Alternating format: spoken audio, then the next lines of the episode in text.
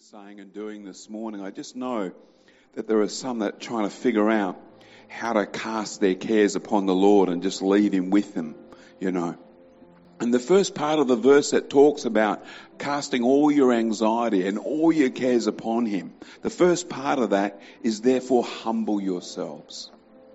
Therefore humble yourselves under the mighty hand of God so that He may exalt you in the proper time.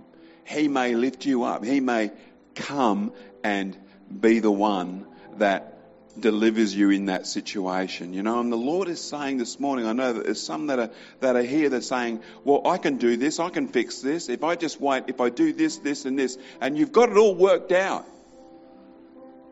And that's the problem, that you've got it all worked out. And the Lord says, humble yourselves under my mighty hand so that he may exalt you in proper time.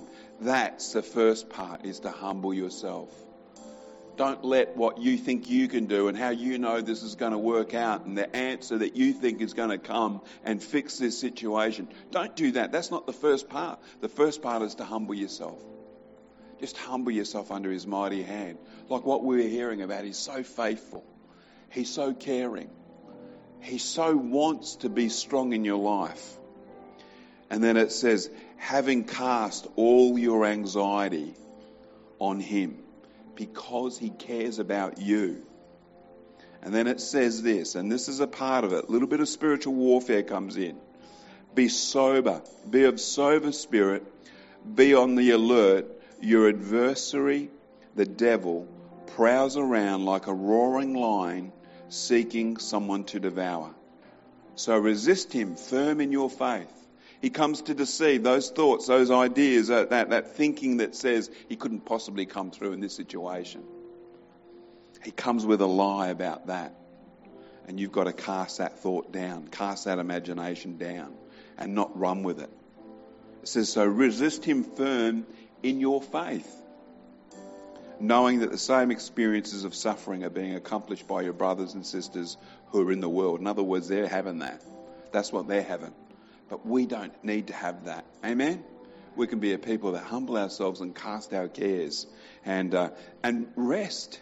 Faith is a rest. Remember that. Faith is always a rest. It's not an anxiety. It's not something that we should get gripped with fear and anxiety by. We should have rest in our hearts. Can I have an amen this morning? Amen. Praise I, the Lord. Pete, can I just give a yeah, little testimony add to that. Go that? ahead. Yeah. Um, so most of you know that I've I have struggled with anxiety my whole life, but I can say this year, people would notice, I'm sure, that I've been worry free. Amen. Amen. Because I had to make a decision. I had insomnia for my whole life, really. Even my mum said I would worry about everything. I'd vomit before tests at school. I'd just work myself up so much that I would just make myself physically sick.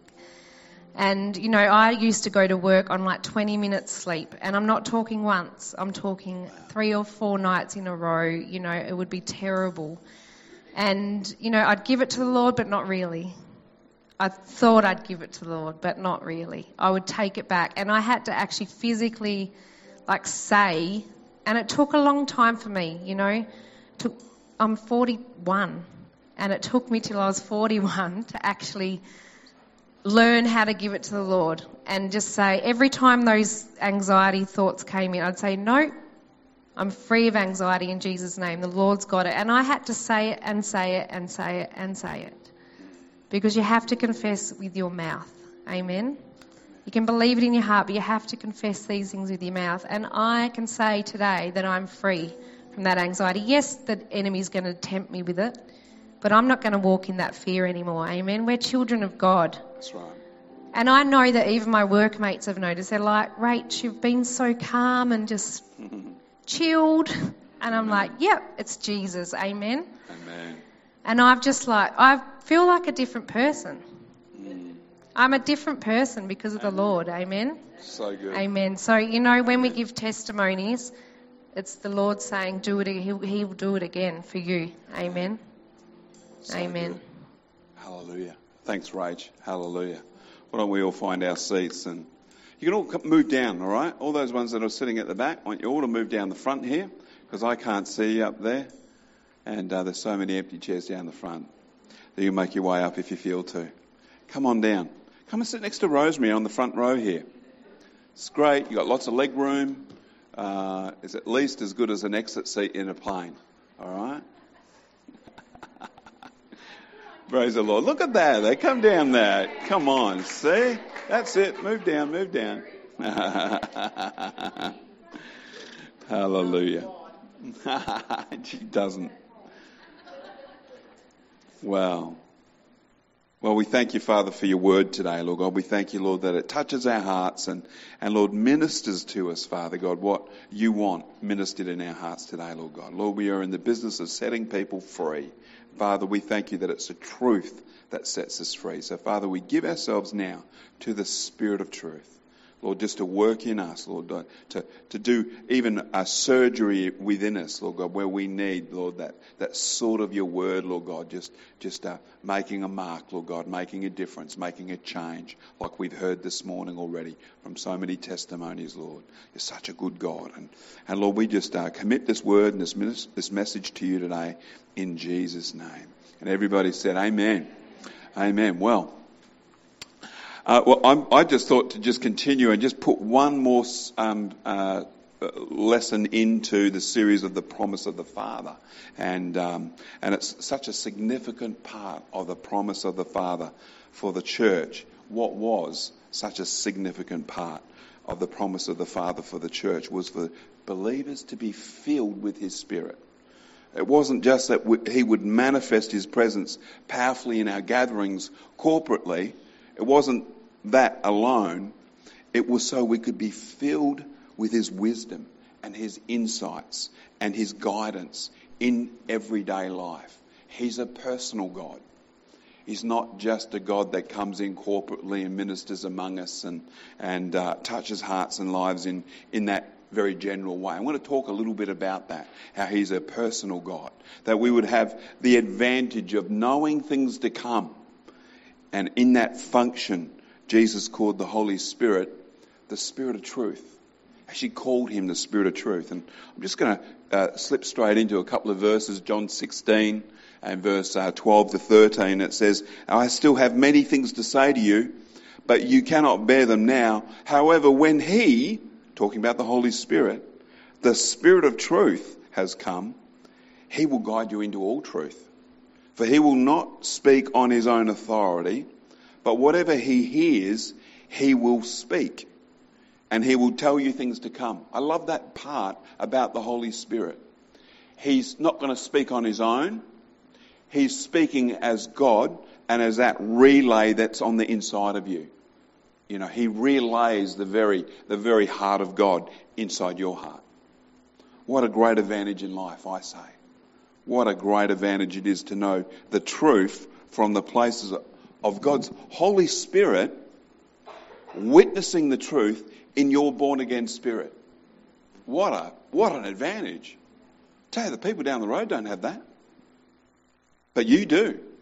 You, if you're born again, filled with the Spirit of God, you've got that advantage in life and it'll set you up for success. You know. And the good news for us today is that we can all get very tuned. Turn to someone and say, very. Very tuned in to the promptings and the leadings of the Holy Spirit. Okay? The big decisions of life can be submitted to God's will. And there is nothing wrong with submitting the little things to Him as well. Amen? The little decisions. But we need to be a people that have chosen God's will for our lives. We've got, to, we've got to get to that part where we've just chosen God's will for our lives. We're not just kind of waiting to just get that advantage and, Lord, show me something. Show me the lotto numbers and everything will be all right. I won't ask for another thing after that. Imagine that, you know. Just give me the lotto numbers, Lord. You know, we want to be a people that are consecrated entirely to the Lord with our whole life. The consecrated life is the one that steps up to the level of this is what it is. Not my will be done, but your will be done. We'll just talk about that a little bit. For some, that's a bit scary. What if he sends me into the mission field? and I don't want to go. What happens? Rosemary's got a testimony about that. When we were getting sized up for a, a call to country Queensland, and uh, Rosemary uh, stayed in Perth. I went across and had a little look. And of course, her testimony was that there's a couple of older people staying in this accommodation centre that we were managing. And Rosemary went down south with them, and she's, she, the Lord's dealing with her heart about the calling over east. Remember that? And just, and just how that processed, and the Lord, you know, she thought that God's will was within the 30 kilometre radius of Sorrento. And she wasn't quite prepared for anything else. And of course, in the meantime, the Lord's got a completely different plan, and it's playing out, and uh, quite exciting. But the Lord dealt with her heart about it. So that when I came back and said, guess what? They've invited us to come. This little group of people that were there. Just a dozen of them. Come and pastor us. So James brings a very good word on this feature of our relationship with the Holy Spirit, but I, am just trying to get it across. You have to be a person that's actually settled that not my will be done, but your will be done. You know, I want to live that consecrated life. And it's something that's, you know, you step up to every so often in your life as well. You, you, you, you have moments of consecration. That's, that's certainly been our experience. James chapter 4 and verse 13 to 16, it says, Come now, you who say, today or tomorrow we'll go to such and such city, spend a year there, buy and sell, make a profit, put some money in the bank, it's all good. Whereas you do not know what will happen tomorrow. For what is your life? It is even a vapor that appears for a little time and then vanishes away. And even if it is just a little vapor that appears for a little while and vanishes away, we should give it to God because He gave us His life. So the least we can do is give Him our lives and do His will for our lives. Instead, you ought to say, if the Lord wills, we shall live and do this or do that. In other words, consecration. And there are circumstances that will lead us to do things, uh, uh, opportunities that will take us in a certain direction, but make sure you leave it to the Lord to decide. Uh, just this week I was blessed and um, Pastor Stewart there would know about it as well. He was there, but uh, I was blessed to conduct a marriage for a young couple. They're not here today. I would have had them stand up. We could all celebrate and clap, but they're not here today, so probably on their honeymoon. Hallelujah. But in our pre-marriage counselling, we talked about the advantage of Christian marriage and how to navigate the big decisions. And uh, I like to make that a part of the, uh, the preparation for marriage because that's probably one of the first things you're going to encounter in your uh, Christian marriage, and particularly when you just get married, is that someone else is now making the decisions or trying to. And of course, in the in the marriage relationship, what's beautiful is the threefold cord. And uh, I like to talk about that, the threefold cord, because um, that's the one that cannot be easily broken. Okay, it's when you pray and bring the Lord into your situation. Lay before Him those big decisions and even the little decisions and ask the Lord to show you, direct you, guide you. Because guess who the boss is in the marriage relationship? Got it. I was waiting for someone to say the man, but I was. I was waiting for someone to say, who would dare say that? The marriage, you know, we know that we, we look, we know that the the husband is the head of the marriage. Okay, we know that. Okay, but just don't try and put it on. All right, because uh, uh, and the reason the reason that the husband is the head of the uh, the marriage, of course, is because anything with two heads is a monster. That's the truth. Anything with two heads is a monster.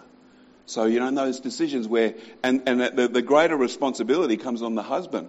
Because what he must do, if they can't agree, the husband must go off and pray and get God's will. Find out what he's saying about the matter. And the wife should submit to that. But that, how often have I done that in our 35 year marriage, darling? Once?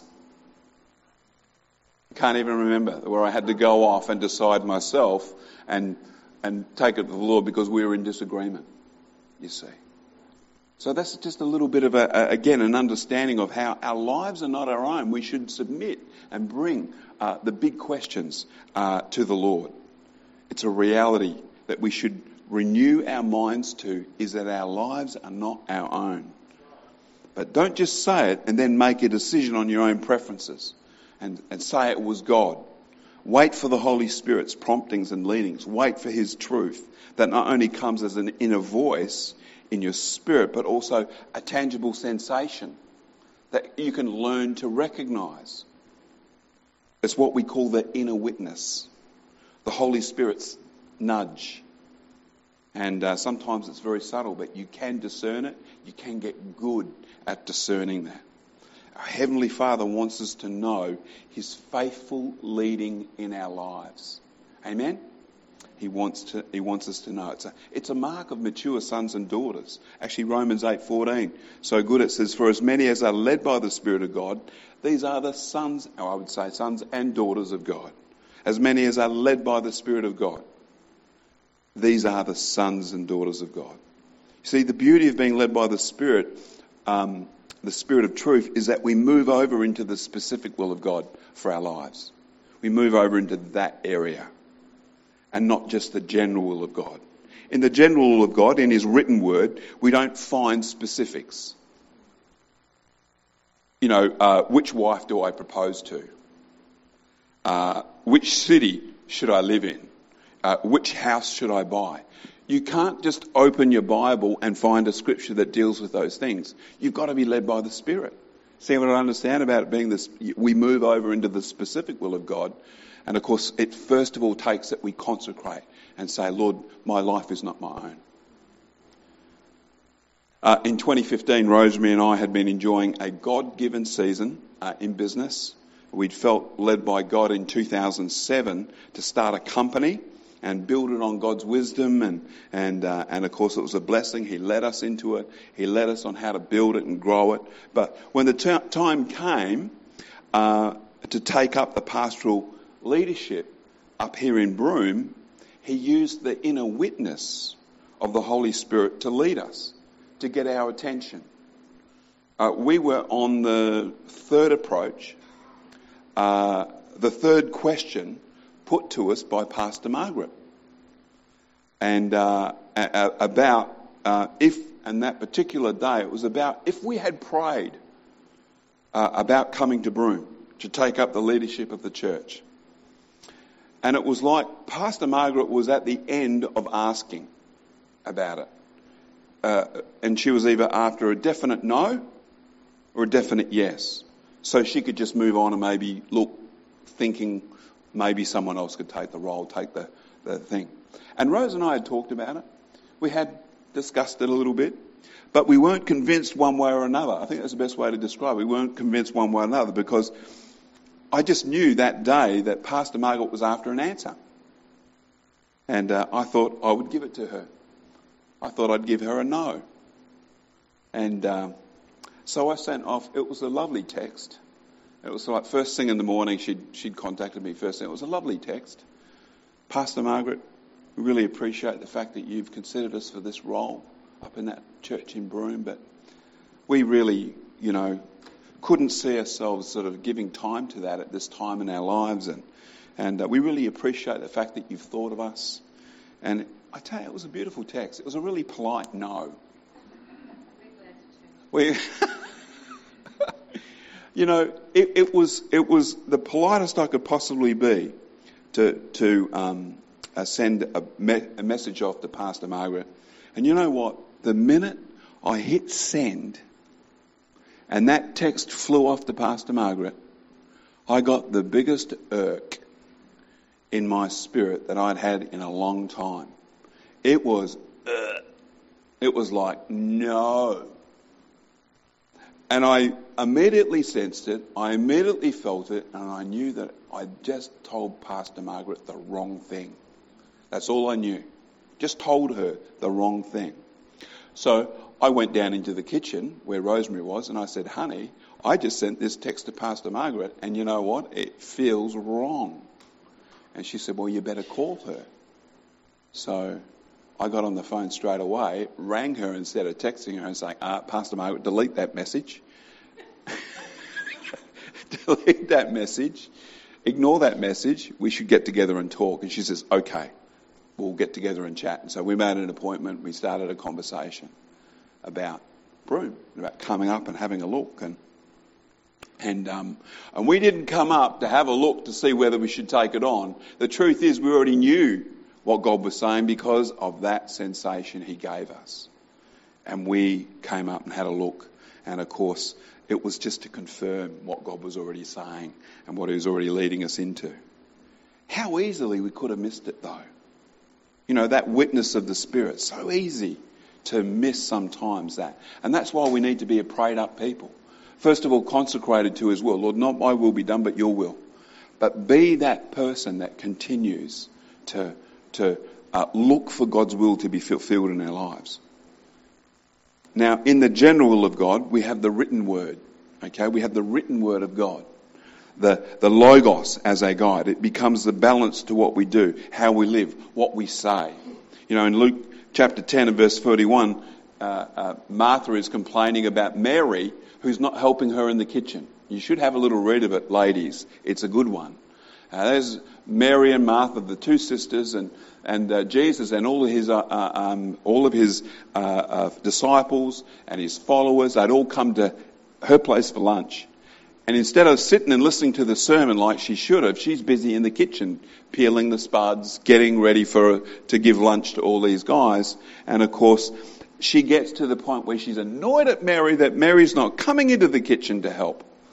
And it's a great word there, and it says that, that when she came and interrupted Jesus' sermon and complained about Mary, can you imagine doing that? Can you imagine interrupting Jesus' sermon so that you can complain about your sister who's sitting there listening to his, his, his sermon? I can't imagine that. But I'm sure everyone in the room went, you know, what? But Jesus answers and said, You are worried and careful about many things, but there is one thing that is needful. One thing that is needful. And it won't be taken from her. Wow, what a rebuke. She decided she was going to sit under the word and receive the word and receive that, you know, that, that word of God. But, you know, let's be the people that choose the word of God as our way of life. Choose his direction, choose his guidance for our lives because it's better than the world's way. Amen? Better. Just start starting to say what God says in His Word is life changing. You know, the Bible tells us to renew our minds to the Word of God. It's a transformation that occurs. It tells us in Romans 12 not to conform uh, uh, any longer to the pattern of this world, but be transformed by the renewing of your mind. Our daily time spent in His Word is powerful to us. But you know, when it comes to location decisions and where you go to serve the Lord and what He wants for you, you cannot go to the scriptures and find a scripture that tells you which town you should go to. You know, a church you should uh, join uh, in that new new location. You know, there's not a scripture that gives that kind of specific information. And that's what we need to get over and understand here today. You'll need the Rhema word of God to know the specifics. You'll need to be led by the Spirit. The inner witness as well will get your attention, like it did for me that day. And we could quite easily have just thought, ah, you know, we're blessed, we're doing good, everything's going fine here, you know, and uh, and miss God's calling. And uh, I'm so glad we didn't. Um, you need to know what God is saying and how the Spirit is leading you. And of course, the Logos Word of God is what God has said. Amen. You know, the Rhema Word of God is what God is saying. It's the Spirit of truth communicating God's will to you. And you can have both. You can have the, the written Word of God, the Logos of God, you can have it in your Bible, and you can be encyclopedic recall. Fantastic you know, but you can miss the specifics because you don't know how to be led by the Spirit. We've got to get, we've got to be good with both. The Logos word of God is what God has said. The Rhema word of God is what God is saying. It's the Spirit of truth communicating God's will to you. We need both dimensions of God's word in our life to lead us, to help us in life's decisions. Don't get stuck on one at the expense of the other. You know, Oh, I've already read the Bible. I don't need to read the Bible. No, read it again. Read the New Testament through again, you know. And you watch the Holy Spirit use that to minister to you. But also pray with an expectation, be led by the Spirit of God when you're praying. I love spirit led prayer, you know. God wants us to learn how to pray led by the Spirit. Uh, 2 Timothy chapter 3 and verse 16 to 17 it says, All scripture is given by inspiration of God and is profitable for doctrine, for reproof, for correction, for instruction in righteousness, that the man of God may be complete, thoroughly equipped for every good work. You know, inspiration by God is that Greek word, that word inspiration there is a Greek word theopneustos. And what it means is God breathed. All scripture is God breathed, you know. That we, we got the 39 books of the Old Testament, the 27 books of the New Testament. They're all inspired by God. In other words, they were God breathed onto those pages. But God didn't stop inspiring man after the Bible was recorded. He still inspires. He still breathes His word into our lives. He still breathes His direction and guidance into our lives. And that's something that we can be alive to, aware of, and sensitive to. And I encourage you to dig in for that. The Logos is good. The Logos is always instructional, but we still need to interpret it. And remember that. Uh, 2 Timothy 2 verse 15 says, Be diligent to present yourself approved to God, a worker who does not need to be ashamed, rightly dividing the word of truth. In other words, rightly interpreting what God is saying to you. And, um, you know, the Bible comes to us all as the revealed word of God. But the interpretation of the written word is where we need to give and, and apply ourselves to, is that interpretation. The Holy Spirit will help us with interpretation of the word.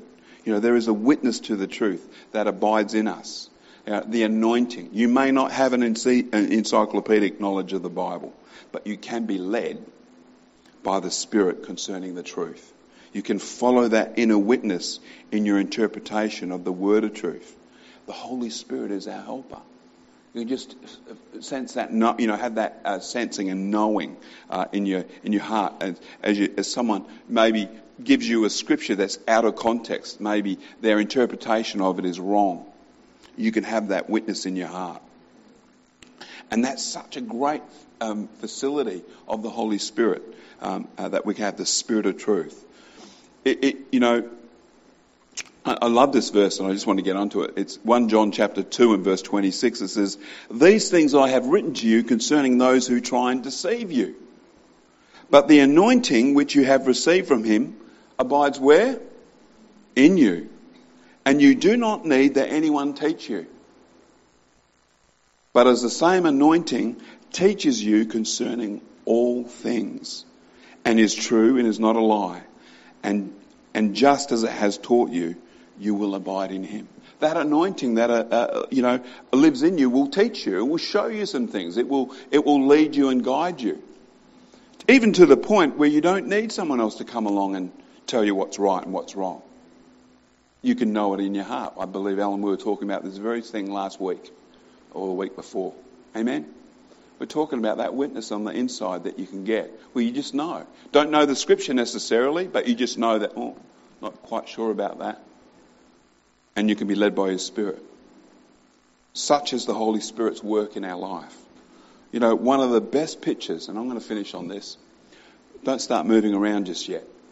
One of the best pictures of the empowered church I believe, is a snapshot of what the Lord had in mind for the church age. The church that He sent the Holy Spirit to. You know, it's found in Acts, and it's Peter and John at the gate beautiful, and they're going to prayer. These are two men of God filled with the Spirit of God and are led by the Spirit, and they carry His presence and they carry His power. That's a snapshot of the church. Is in Acts chapter 3. After the promise of the Father was given in Acts chapter 2, we move straight into the best picture of what that should look like in the life of the believer. They're prayerful, they carry His presence, and they're powerful. And when they meet people, they're able to bring something of the Spirit of God to that equation and to that, and to that meeting. And of course, we see it in Acts chapter 3, verse 1 to 6. Now, Peter and John went up together to the temple at the hour of prayer, the ninth hour, and a certain man, lame from his mother's womb, was carried, whom they laid daily at the gate of the temple, which is called Beautiful, to ask alms, and those who entered the temple, who seeing Peter and John about to go into the temple, asked for alms. In other words, he was there begging at the, at the gate.